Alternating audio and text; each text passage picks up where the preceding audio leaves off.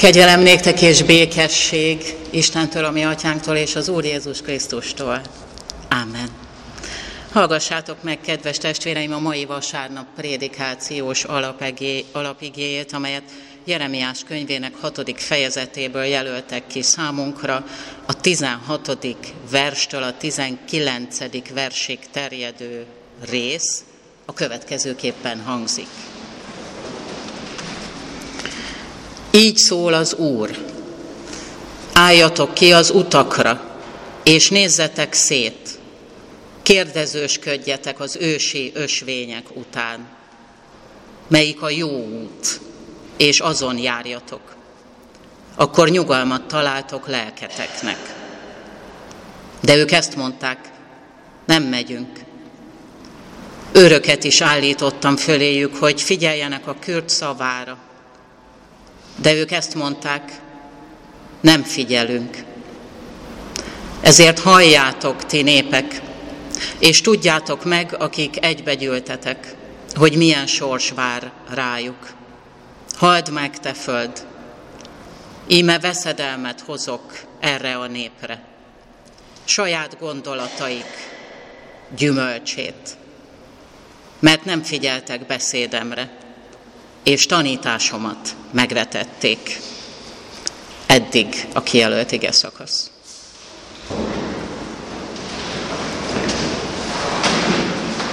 Kedves gyülekezet, szeretett testvéreim az Úr Jézus Krisztusban, szabályok és határok, korlátok nélkül összeomlik az életünk.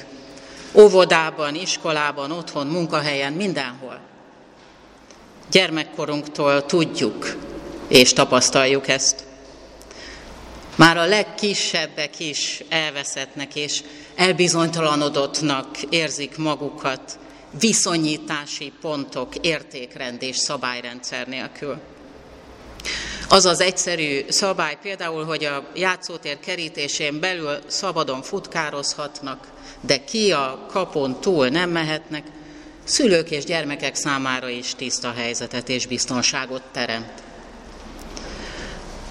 A felnőttek intelmeivel szembeni dac, lázadás és határfeszegetés hátterében is sokszor az húzódik meg, hogy a gyerek, a kamasz ezek által is kipuhatolja, kiharcolja magának a határok és a szabályok biztosítottak kapaszkodókat.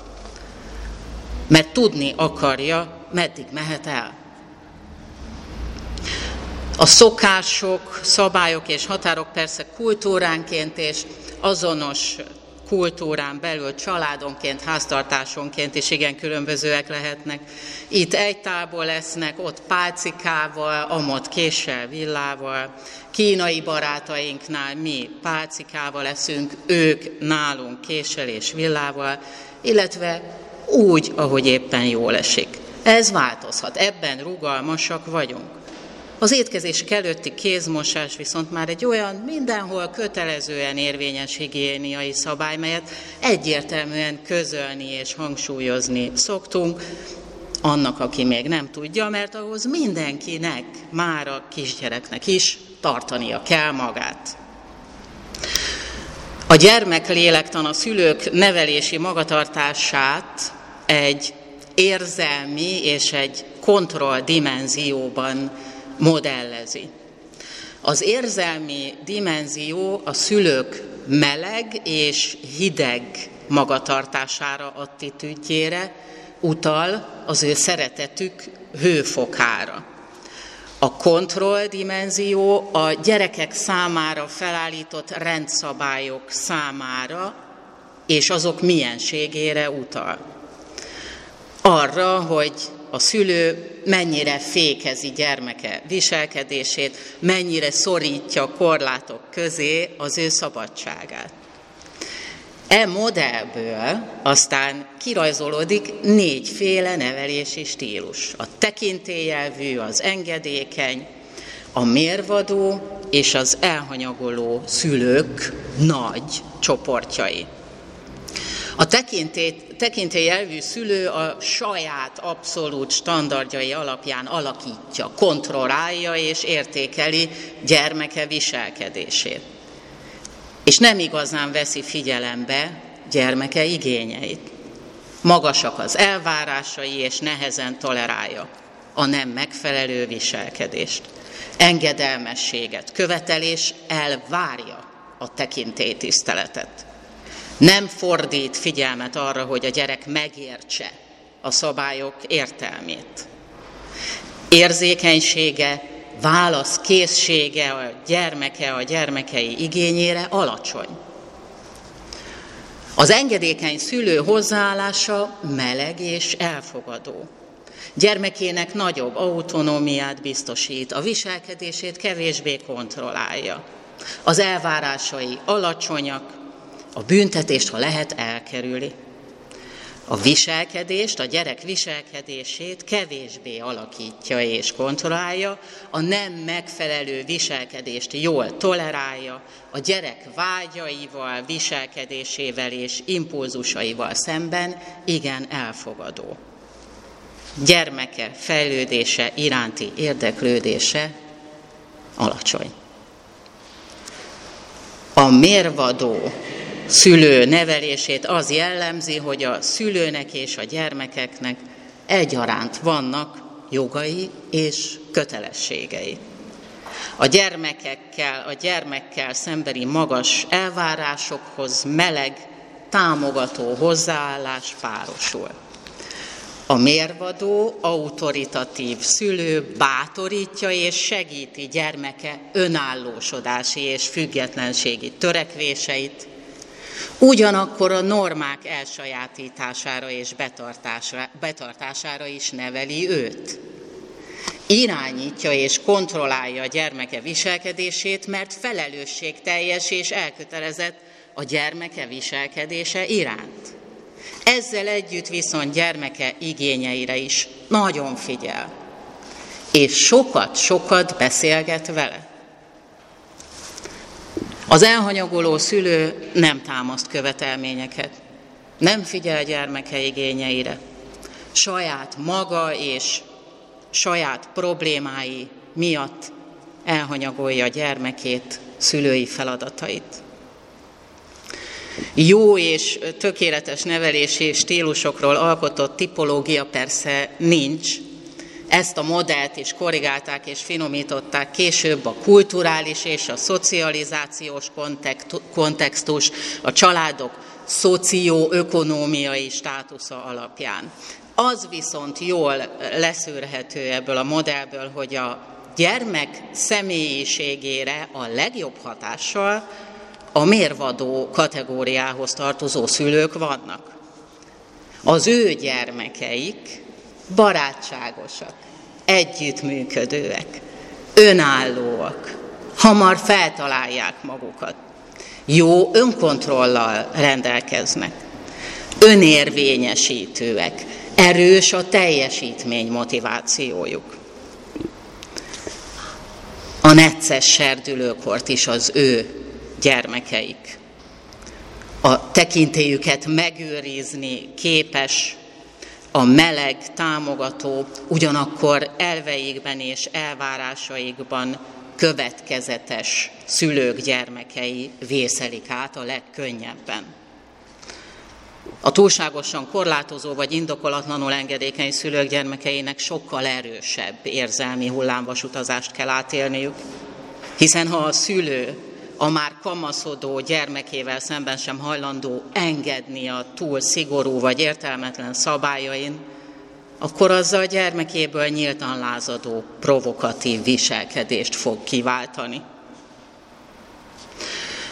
E szülői nevelési mintázat így a nyári szünet végén, az új tanítási év küszöbén segít minket annak újbóli megvizsgálásában, hogy gyermekként mi vett, vagy vesz most minket körül.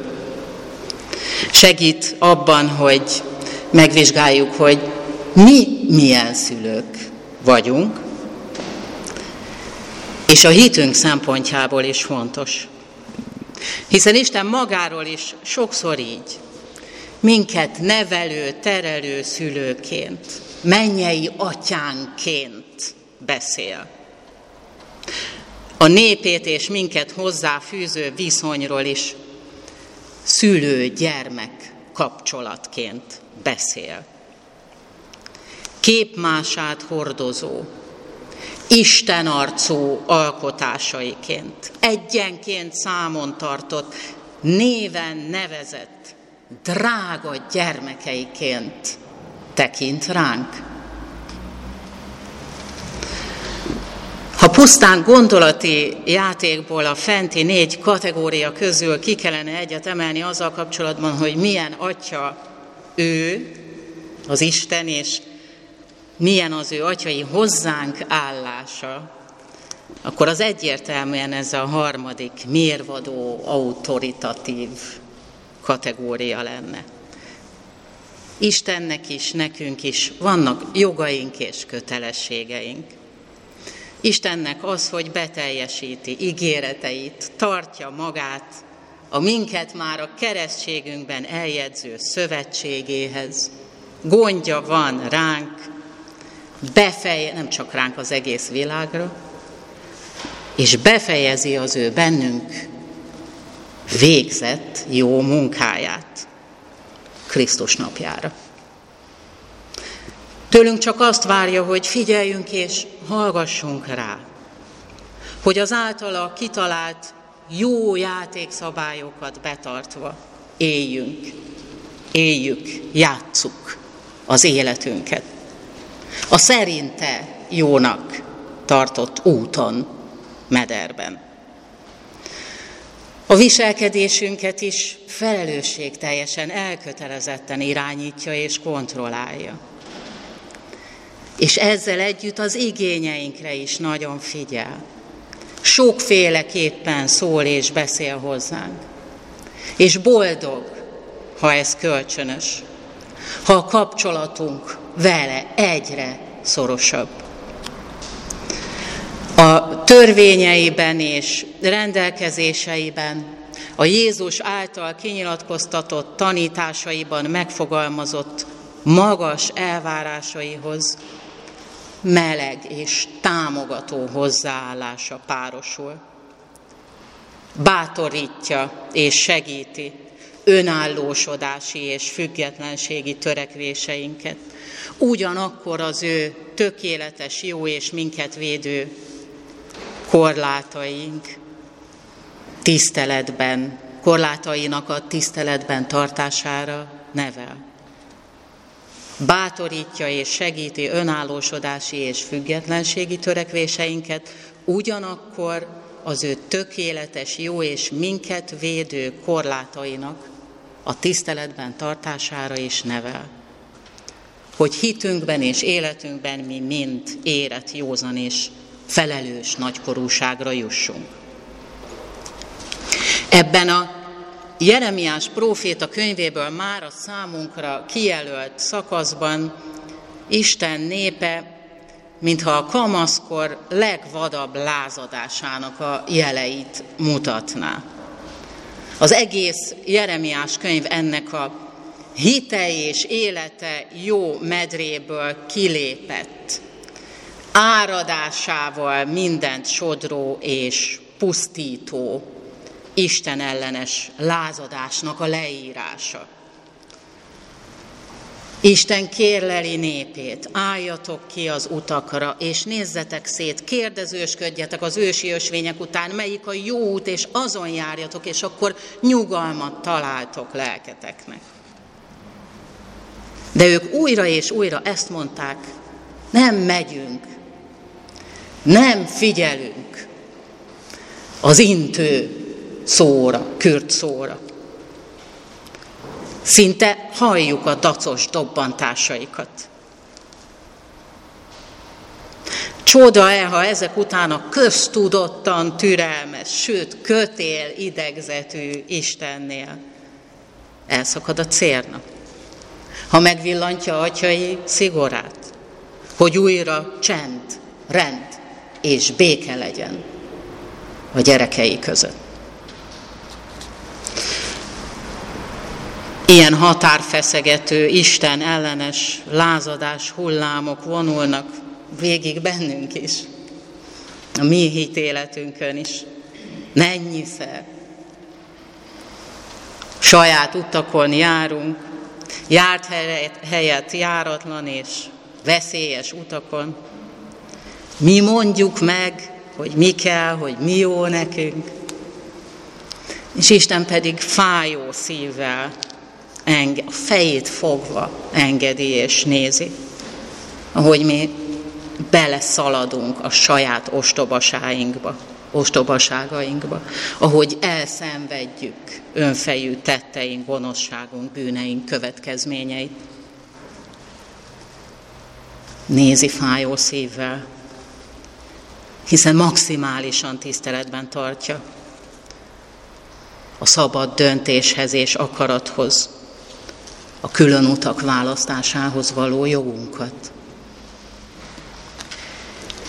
Ezért engedte útjára a példázatbeli apa tékozló gyermekét.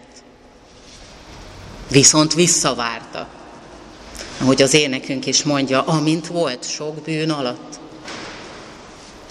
És ezért ment tova a gazdag ifjú Jézussal való találkozása után. Jézus nem tartotta vissza őt. Tiszteletben tartotta a döntését. És ki tudja, talán gondolkodott, és később újra megkereste ez a gazdag ifjú is Jézust.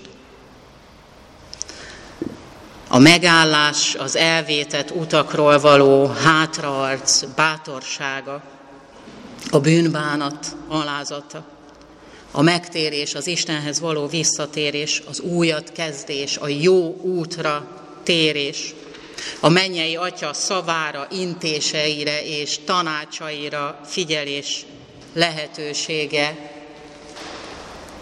ma is adott mindannyiunk számára.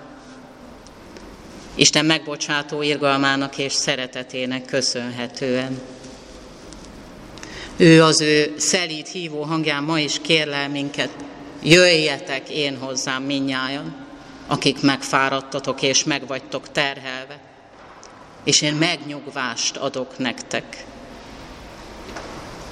Így hív ma is, most is, mert ő jó szülőként azt akarja, hogy ölelésében, közelsége biztos rejtekében, biztonságban, harmóniában és békében éljünk vele, magunkkal, az emberekkel, az egész teremtett világgal.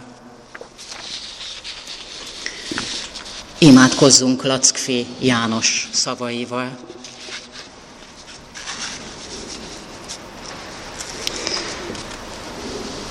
Uram, olyan lettem, mint az ember, aki elmozdítja a határköveket. Minden áldott nap kicsit odébb tolom. Aztán, ha jobb karban vagyok, szépen vissza. Ide-oda. Tili-toli. Ma nincs kedvem betartani ezt meg azt. Holnap talán lesz. Add, Uram, hogy ne gépies szigorúságból ragaszkodjam törvényedhez, hanem azért, mert benne lenni jó, benne lubickolni jó, a játék jó, a szabályok teszik játékká. Add, hogy a vonalon belül trükközzek, ne csalni próbáljak, ne feszítsem a húrt, ne azt nézzem, mi az, ami még szűken belefér. Jó kedvel, örömmel, lélekkel. Játszani a te fontos és izgalmas játékodat határaidon belül. Mert a határokon békét te teremtesz. Könyörülj rajtunk, Istenünk! Amen.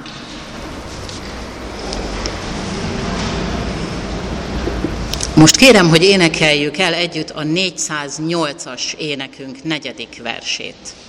Mint a madár odvába száll. 408-as ének negyedik versét.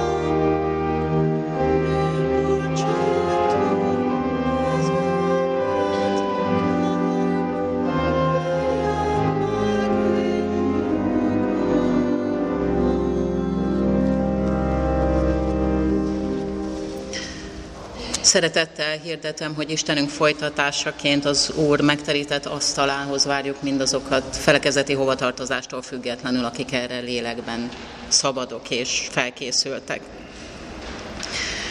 Ma lesz még egy ö, közegyházi, kedves és szent és nemes programunk Budahegyvidéken 15 órakor németné Tóth Szilvia ordinációs ünnepén vehet részt mindaz, aki ezen szeretne részt venni. Ma délután három órakor a Budahegyvidéki Evangélikus templomban. Szeptember 1-én reggel 8-kor itt a templomban már a Fasori Gimnázium tanévnyitója lesz, este hétkor itt a templomban a Rózsák Tere Evangélikus Középiskolai Kollégiumnak lesz az évnyitója, és a kettő időpont között elsőjén 17 órakor a Fiumei úti ö, sírkertben is lesz egy programunk, a PET Samu emlékév 2022 keretében a maradandó életművet örökölhagyó építész halálának századik évfordulója napján az általa tervezett három budapesti templom gyülekezettel partnerségben a Nemzeti Örökség Intézetével koszorúzással és megemlékezéssel egybekötött ökumenikus istentiszteletet szervez itt a Fiumei úti sérkertben. Az eseményre mindenkit szeretettel várunk. 16 óra 30-kor lesz a találkozás a főbejáratnál, és 17 órakor kezdődik az ünnepi megemlékezés ökumenikus istentisztelet keretében a Szent Kereszt szakrális térnél, majd onnan megyünk át koszorúzásra Pec Samu sírjához. Mócár Gábor, a Nemzeti Örökség Intézetének főigazgatója mond majd emlékbeszédet, aztán dr. Róka Enikő művészettörténész, az Isten tiszteleten Aradi György evangélikus lelkészünk, dr. Cire Szabolcs unitárius lelkész és Molnár Péter református lelkész szolgálnak. Majd a sírnál lehetőség nyílik egy-egy szálvirág vagy zöldág elhelyezésére is. Erre az alkalomra várjuk tehát az érdeklődőket. Jövő vasárnap lesz már szeptember első hétvégéje és első vasárnapja, azaz újra beindulnak 10 órától a fél órás kis babanyelvű családi istentiszteleteink, és aztán pedig 11 órakor várjuk a testvéreket Isten tiszteletre. Az evangélikus élet legfrissebb száma más egyéb kiadványaink a kiáratnál kaphatóak. Az elmúlt heti istentisztelet offertóriuma 22.185 forint volt, köszönjük szépen! És kérjük és várjuk továbbra is a testvérek adományait. Isten békessége, amely minden értelmet meghalad, őrizze meg szíveteket, gondolataitokat az Úr Jézus Krisztusban. Amen.